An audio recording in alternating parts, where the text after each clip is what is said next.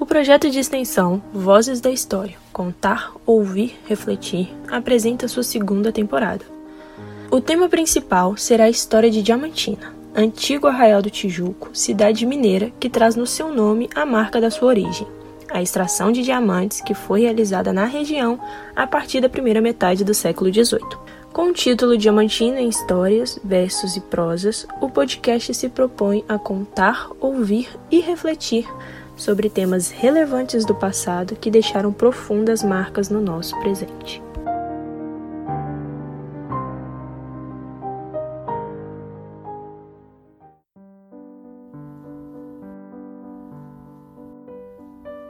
Saudações ouvintes.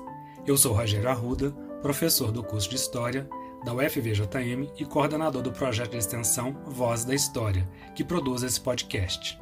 Este é o nosso sexto episódio e no centro da nossa atenção está a festa. Hoje não vou me alongar nessa introdução, porque temos muito assunto pela frente. Vamos falar dos festejos relativos à aclamação de Dom João como rei do Reino Unido de Portugal, Brasil e dos Algarves em 1818. De modo especial, destacamos as comemorações realizadas no Arraial do Tijuco, que, como muitos sabem, corresponde ao que é hoje a cidade de Diamantina, e que foram relatadas pelos viajantes bávaros Spix e Márcios. Quem apresenta o episódio é a Isabelle, discente do curso de História e voluntária no projeto.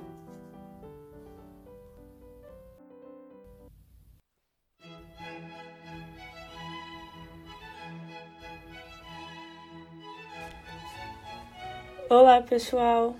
Os relatos dos viajantes europeus que passaram por Diamantina no século XIX têm sido fontes importantes em alguns dos nossos episódios. Hoje não será diferente. Entre os vários aspectos que eles observaram, vamos dar atenção agora às festas. Entre os festejos que eles presenciaram, escolhemos um para este episódio, a aclamação de Dom João, em 1818, narrada por Spix e Martius. A partir do relato dessa festa, temos a oportunidade de nos aproximar do modo como os moradores do Tijuco se manifestaram em um momento tão importante daquele contexto histórico. Tratava-se da primeira aclamação de um rei em terras americanas. Um território que estava passando pela contestação não somente dos laços coloniais, mas da própria monarquia. É preciso lembrar que os processos de independência já corriam solto na parte da América dominada pelos espanhóis. No relato das comemorações no Tijuco, veremos que foi dado um destaque para a narrativa da coroação do rei Congo e da rainha Ginga. Além dos diálogos com os viajantes já citados, estabelecemos uma interlocução com os trabalhos das pesquisadoras Jaqueline Erna, Léa Freitas Pérez, Rita Amaral, Marina de Melo e Souza, Mariana Brax Fonseca, Ilka Boaventura Leite e dos pesquisadores Norberto Guarinello e Alberto Martins Chilon, que estão citados na descrição deste episódio. Em suas andanças pelo Brasil, os viajantes mencionaram diversas festividades, entre públicas e privadas, religiosas e profanas, realizadas por brancos, indígenas e negros. Entre as festas públicas, encontramos em seus relatos as festas cívicas, relativas à aclamação de Dom João VI, a coroação de Dom Pedro I, a maioridade de Dom Pedro II, entre outras. Pentecostes, Páscoa, Natal, Corpus Christi, casamentos, os batizados, e funerais são os tipos de festas religiosas observadas. Eles registraram também as festas das irmandades religiosas e as congadas. Antes de abordar as festividades de aclamação de Dom João, penso ser necessário perguntar: o que é a festa? Como ela pode ser definida? Há uma longa tradição de estudos sobre o assunto que partem principalmente da antropologia, passando pela história, sociologia, literatura, comunicação e há diferentes interpretações, sendo difícil chegar a um consenso. O professor Norberto Guarinello diz que, para o entendimento da festa, é necessário partir dos seguintes parâmetros. Pensar que ela é o resultado de uma ação que implica uma determinada estrutura social de produção, que envolve a participação concreta de um determinado coletivo, se manifesta como suspensão temporária do tempo social, ou seja, das atividades diárias, articula-se em torno de um objeto focal de caráter sagrado ou profano, e é uma produção social que pode gerar vários produtos materiais ou significativos. Entre suas características específicas, pensando em nosso episódio, podemos dizer que a festa promove a superação das distâncias entre os indivíduos. Há uma inversão temporária e simbólica das normas e hierarquias sociais vigentes que são reestabelecidas após o fim do evento. Se manifesta a produção de um estado de efervescência e extravasamento dos sentidos proporcionados por meio de danças, músicas, ingestão de bebidas e comidas e também a transgressão das normas coletivas.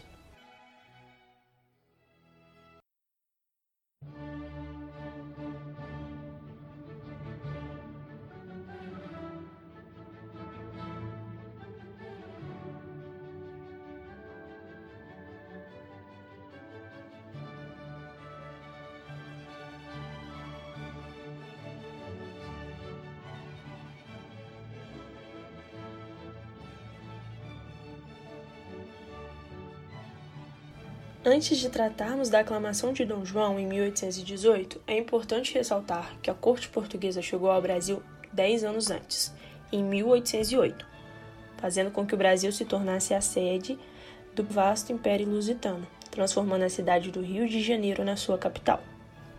A família real e sua corte se transferiram para o Brasil em 1808, em virtude da invasão da Península Ibérica, Espanha e Portugal, pelas tropas napoleônicas. O expansionismo de Napoleão na Europa visava atacar principalmente o domínio inglês, e para isso, a invasão de Portugal era uma das maneiras de enfraquecer os ingleses e dificultar seu acesso ao mercado colonial americano, realizado por meio da aliança com Portugal. Há todo um debate da historiografia sobre esse assunto, sobre se a vinda para o Brasil representou uma sábia decisão ou se foi um ato covarde de Dom João e seus conselheiros. Para muitos dos súditos portugueses que ficaram em Portugal, foi um ato de covardia, pois se sentiram abandonados por seu soberano. Em perspectiva histórica, se destaca o fato de que a monarquia portuguesa foi preservada naquele momento, pois não foi derrubada por Napoleão. Nesse sentido, foi uma decisão sábia. Além disso, mesmo que a presença da corte portuguesa no Brasil tenha influenciado no processo de independência do país, a ex-colônia ficou sob o poder da monarquia de Bragança, pois, ao voltar para Portugal, Dom João mostrou sua perspicácia ao deixar o príncipe Pedro no Brasil, possibilitando a este liderar o nosso processo de independência. A presença da corte portuguesa no Brasil é um tema que por si só daria vários episódios, mas queremos destacar o seguinte. Naquele momento, o Brasil passou a ver transformando o tipo de vínculo com Portugal, por exemplo, com a sua elevação, em dezembro de 1815, à categoria de Reino Unido de Portugal e Algarves. Este é um fato que pode ser visto na perspectiva do processo de independência do Brasil, na formação do Estado brasileiro, ou pode ser tão somente uma decisão política, como uma resposta às questões imediatas do reinado de Dom João. A decisão pela permanência no Brasil significava o enraizamento de interesses de Dom João e seus ministros. Nessa perspectiva, o príncipe regente procurava assegurar sua independência em relação à Inglaterra, afirmando seu poder na administração dos domínios portugueses, procurava diminuir as tensões internas do Brasil e afirmar o princípio monárquico na América. Claro que essa medida não agradou a uma grande parte da elite portuguesa.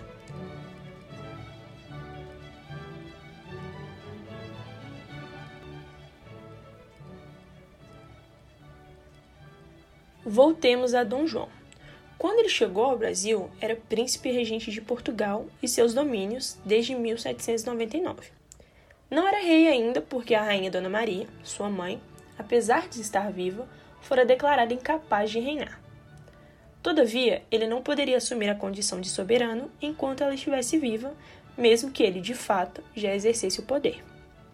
Com a morte dela, em 1816, já se poderia realizar a cerimônia de confirmação do rei como verdadeiro soberano. Todavia, essa cerimônia não foi realizada imediatamente, vindo a acontecer somente em 1818. Um dos motivos teria sido o luto oficial decretado pelo falecimento de Maria I. Para os propósitos deste episódio, no momento destaco: temos um príncipe regente que governa de fato desde 1799, em um novo espaço territorial a partir de 1808, o qual se tornou Reino Unido em 1815. Com a morte da rainha em 1816, ele já poderia ter sido aclamado rei, mas isso não aconteceu, demorou dois anos.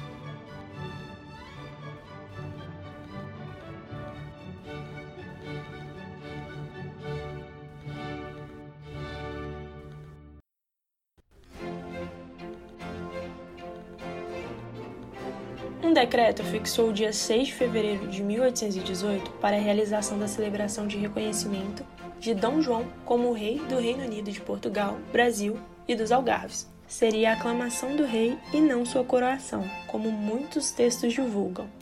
A coroa era um dos objetos simbólicos do ritual, mas não adornava a cabeça do rei, sendo o cetro a principal insígnia real das cerimônias de aclamação em Portugal. A cerimônia era o ritual por meio do qual haveria o juramento e confirmação do direito do rei ao exercício de poder. De acordo com Jacqueline Erno, aspas, a solenidade de reconhecimento de um rei tinha a função de confirmar a relação indissolúvel entre a cabeça, o rei, e o corpo do reino, reatualizando o caráter místico e sagrado dessa união. Fecha aspas. A demora na marcação da data da festividade indica que havia uma divisão clara desse corpo. Por um lado, o Brasil, como lugar preferido pelo rei, por outro, Portugal, que queria o seu rei de volta. A decoração dos ambientes, a parte artística e a cenografia da festa contaram com a participação dos artistas franceses que chegaram ao Brasil em 1816. O arquiteto Grand-Jean de Montigny, o pintor Jean-Baptiste Debré e o escultor Auguste Tonnet. Coube a eles a tarefa de excluir elementos nativos que pudessem macular a festa. No dia da celebração, a cerimônia foi iniciada no Palácio do Paço, seguindo-se para a Capela Real, onde houve o juramento do rei. Fizeram também o juramento os príncipes Dom Pedro e Dom Miguel em seguida, e foi a vez dos portadores de títulos de nobreza e de títulos eclesiásticos e seculares, além de ministros de tribunais e fidalgos. A face popular da festa se estendeu para as ruas e durou três dias, com a montagem de um palacete de madeira no Campo de Santana. Houve comemorações no Real Teatro e também corrida de touros. Pois é, isso mesmo, corrida de touros. Para quem não sabe, os portugueses também apreciavam as touradas. Com o tempo, elas deixaram de existir em terras brasileiras, mas é um costume que se mantém em Portugal até hoje. Voltando à festa, um dos pontos altos foi a cerimônia do beijamão, ocorrida no palacete de madeira montado no Campo de Santana. Dignas também de nota foram as iluminações, ou seja, o acendimento de lampiões. Na ocasião, estima-se que 6 mil deles foram acesos e patrocinados por repartições, corporações de ofício e particulares. E assim, em 1818, a aclamação de Dom João VI como rei de Portugal, Brasil e Algarves foi feita com pompa e circunstância. Mas as comemorações não ficaram restritas à corte, foram replicadas em diversos lugares do Brasil por oito meses seguintes. Uma delas foi realizada no Arraial do Tijuco, entre maio e junho de 1818, sendo presenciada por espiques e machos.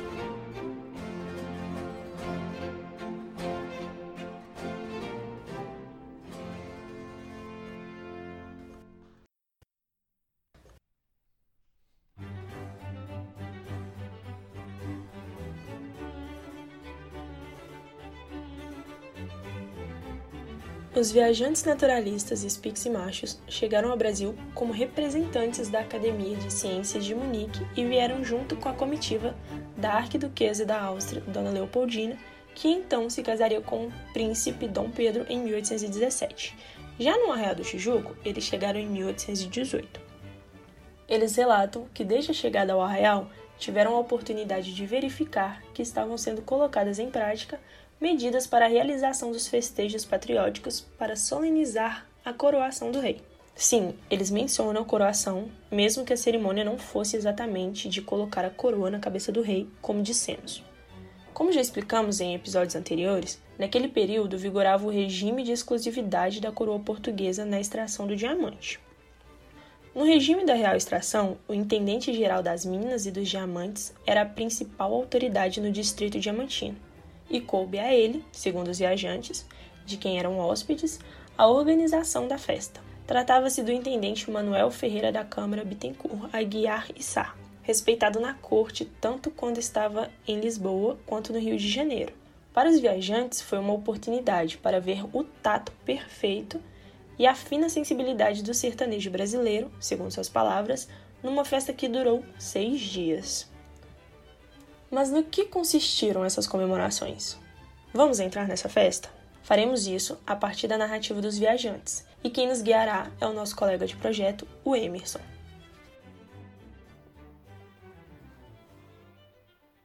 Começaram as cerimônias com um espetáculo em teatro. Para esse fim, erguido com um tablado na praça do mercado, para onde o povo e os atores se dirigiam em empréstimo festivo. Arautos abriu um secto, seguia o coro de cantores e mais quatro figurões, que, representando as vastas possessões da monarquia portuguesa, traziam, decorado com os emblemas europeu, índio, oriental, negro e americano, um globo terrestre, acima do qual estava a imagem de Dom João VI. Fechava o préstito um grupo numeroso de rapazes e raparigas, vestido como pastores, trazendo guirlandas de flores, com as quais, chegando ao teatro, enfeitaram a imagem do monarca, com as aclamações do público. Os coros executaram depois danças portuguesas, das Índias Orientais e dos negros, e, no intervalo, apareceram quatro alerquins que divertiram a numerosa assistência com pulos bizarros, parodiando os desajeitados gestos dos selvagens americanos. Eles contam que houve a encenação de uma peça tragicômica, A Noiva Reconquistada, que julgaram ser de pouco valor mas deram destaque ao pano de cena onde estava pintada a representação do gênio do Brasil, pisando a hidra da desunião. Segundo eles, o trabalho representava o início de belo desenvolvimento artístico no Brasil.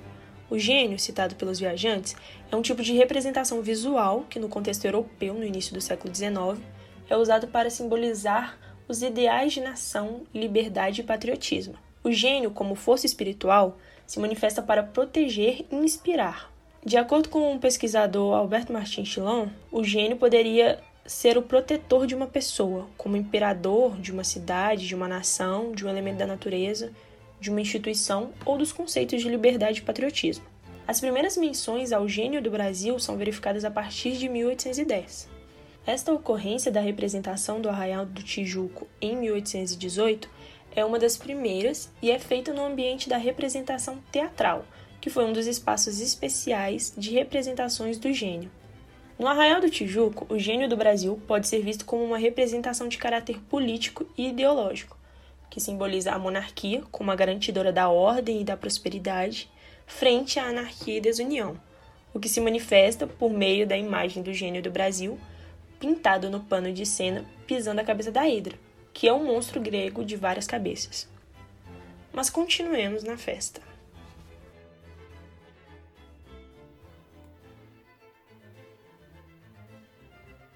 Não menos interessante espetáculo foram as cavalhadas. Cavaleiros trajando veludo vermelho e azul, ricamente bordado a ouro, armados de lanças, figuraram combates entre mouros e cristãos, e, nesses desafios, faziam lembrar a bela época cavalheiresca da Europa. Antes de começar esse combate simulado, cruzaram-se cristãos e mouros. Depois, separaram-se em duas filas e correram uns contra os outros, atacando-se ora com lanças, ora com espadas e pistolas. No seguinte carrossel da argolinha, conseguiram com grande agilidade, uns após outros, enfiar o anel em rápida correria desde o camarote do intendente até o fim da pista fronteira, onde ele estava pendurado.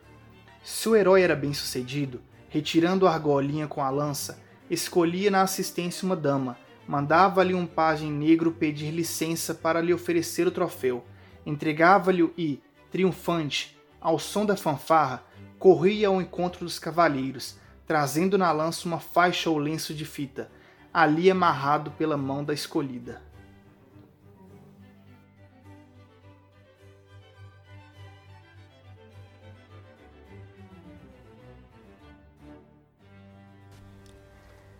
Esta cena nos dá uma noção da animação da festa. Os cavaleiros faziam embates de esgrima e tiro, sendo que os alvos eram flores artificiais, frutos ou animais do país. Havia também outras brincadeiras que lembravam, segundo os autores, os tempos da cavalaria. Corridas em fila, formando meandros, volteios, e círculos encerravam os combates que passavam, assim, simbolicamente, da luta guerreira à amizade e ao amor cristão, segundo as palavras de Spix e Martius. Ou seja, a narração desta parte da festa é concluída com uma avaliação positiva, que não se repetirá na avaliação da outra parte da festa, que veremos em seguida. Para os viajantes, o remate das festividades foram os bailes e as iluminações.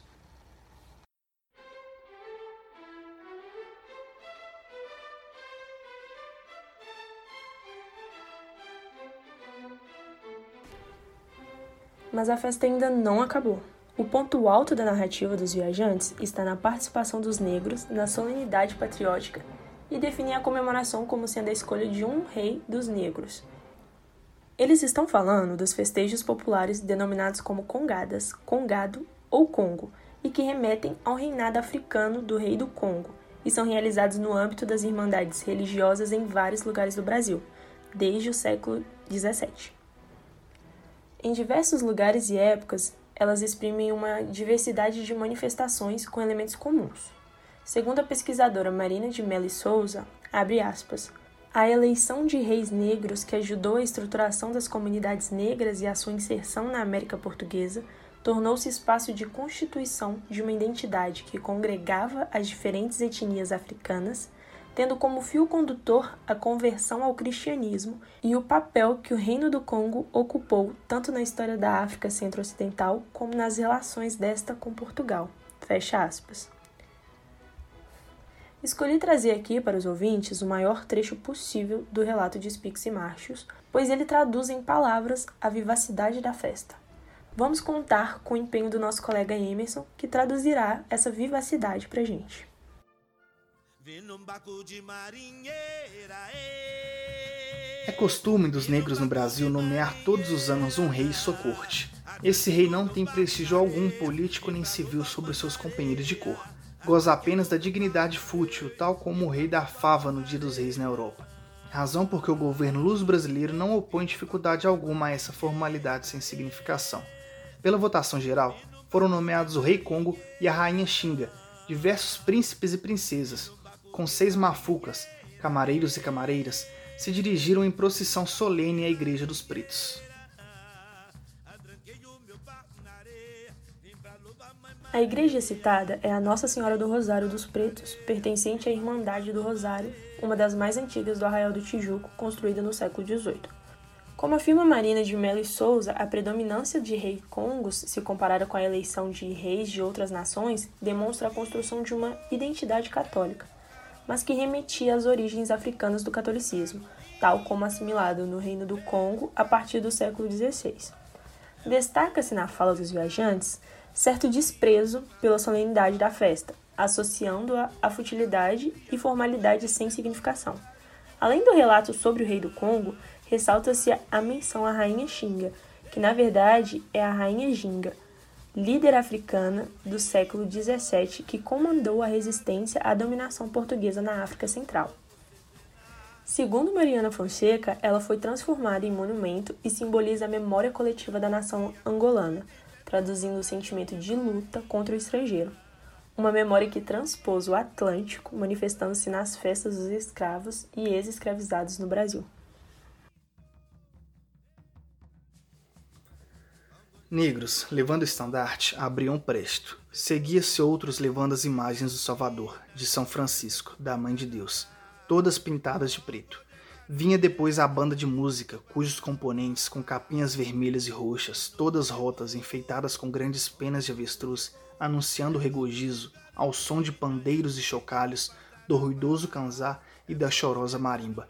Seguia um negro de máscara preta, com um mordomo, de sabre em punho. Depois, os príncipes e princesas, cujas caudas eram levadas por pajens de ambos os sexos, o rei e a rainha do ano antecedente, ainda com cetro e coroa, e, finalmente, o casal real recém-escolhido, enfeitado com diamantes, pérolas, moedas e preciosidades de toda espécie, que havia pedido emprestado para essa festa. O fim do secto era composto por gente preta, levando círios acesos ou bastões forrados de papel prateado. Chegando à igreja da Mãe de Deus Preta, que pertence aos negros, o rei deposto entregou o cetro e a coroa ao seu sucessor. Os detalhes da narrativa, ao se referir aos estandartes, aos instrumentos musicais, aos componentes do cortejo, permitem imaginar esse desfile pelas ruas do Tijuco. Na sequência da festa, o novo rei com sua corte visita o intendente do distrito diamantino. O intendente, já prevenido dessa visita, esperou seu hóspede real em roupão e carapuça. O recém-eleito, negro forro e sapateiro de ofício, ao avistar o intendente, ficou tão tímido que, ao ser convidado para sentar-se no sofá, deixou cair o cetro. O afável Ferreira da Câmara apanhou e, rindo, o restituiu ao rei já cansado de governar, com as palavras: Vossa Majestade deixou cair o cetro. O coro musical exprimiu com barulhenta toada seu respeito ao intendente e, finalmente, saiu toda a multidão, depois de haver, segundo o costume dos escravos, dobrado o joelho direito diante das pessoas da casa. E, caminhando solenemente pelas ruas, o rei e a rainha voltaram às suas choças. A visita ao intendente Ferreira da Câmara indica que nesse momento se dava a oficialização da escolha do novo rei. A permissão da celebração das festas dos escravizados e ex-escravizados, ou ainda sua tolerância, representou no regime escravista as obrigações dos senhores com a educação religiosa dos escravizados e uma forma de integração com a cultura religiosa católica.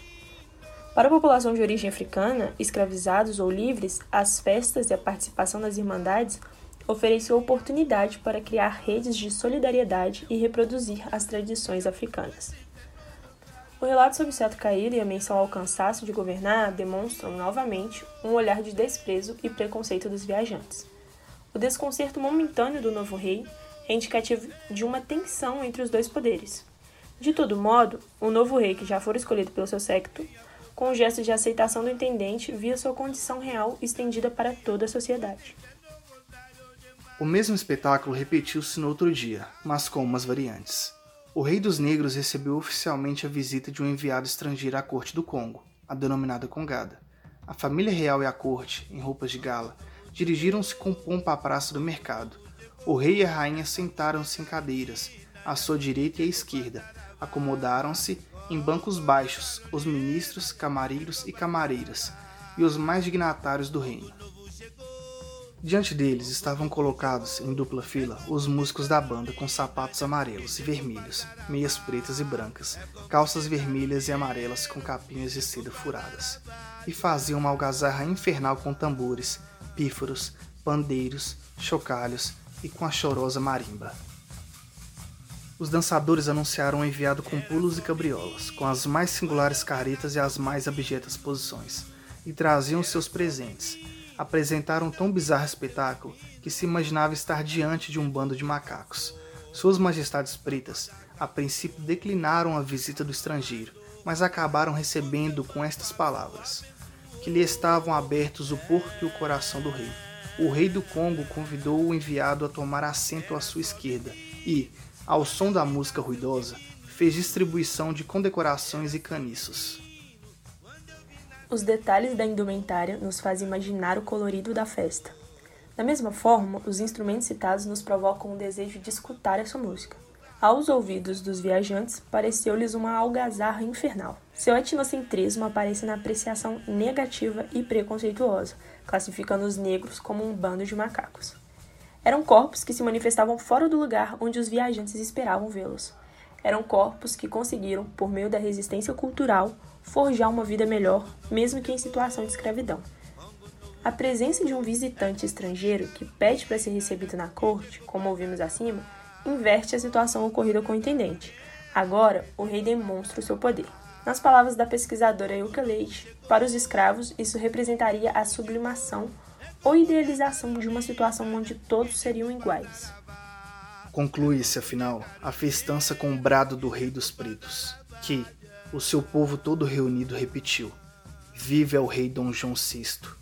Quão interessantes são as reflexões do pensador, que, em retrospecto e visão do futuro, se ligam a essa estranha festa. Estranha festa. É esta a conclusão a que chegam os viajantes Spix e Machos. E realmente, ela era estranha aos seus olhos por vários motivos. Principalmente porque não lhes interessava conhecer os elementos da cultura africana, mas sim as riquezas naturais daquelas terras, registrando seu potencial exploratório do ponto de vista científico e comercial. Mas ao chegarem naquela localidade, tais manifestações se impuseram como realidade cultural dos negros africanos e seus descendentes, parecendo-lhes comportamentos bárbaros e primitivos. Naquele ano de 1818, especialmente a festa do Rei Congo, da Rainha Ginga e seus súditos, no Arraial do Tijuco, foi encerrada com um brado do Rei dos Pretos, que, segundo Spix e Machos, deu vivas ao rei Dom João VI. Por esse gesto, o rei português branco era aclamado pela realeza negra Conga, Ginga e seus súditos.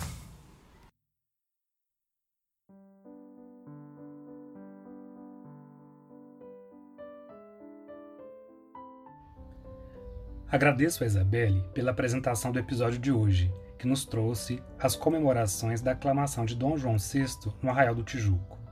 O destaque à participação da realiza Conga e Ginga foi o caminho que nos pareceu mais adequado para o momento, esperamos que inspire e motive os ouvintes a darem mais atenção, ou pelo menos, a respeitarem essas manifestações culturais que ainda hoje existem em vários lugares do Brasil. Essas festas são marcas fundamentais da nossa cultura, manifestam nossa ancestralidade e são formas importantes para a criação de identidade.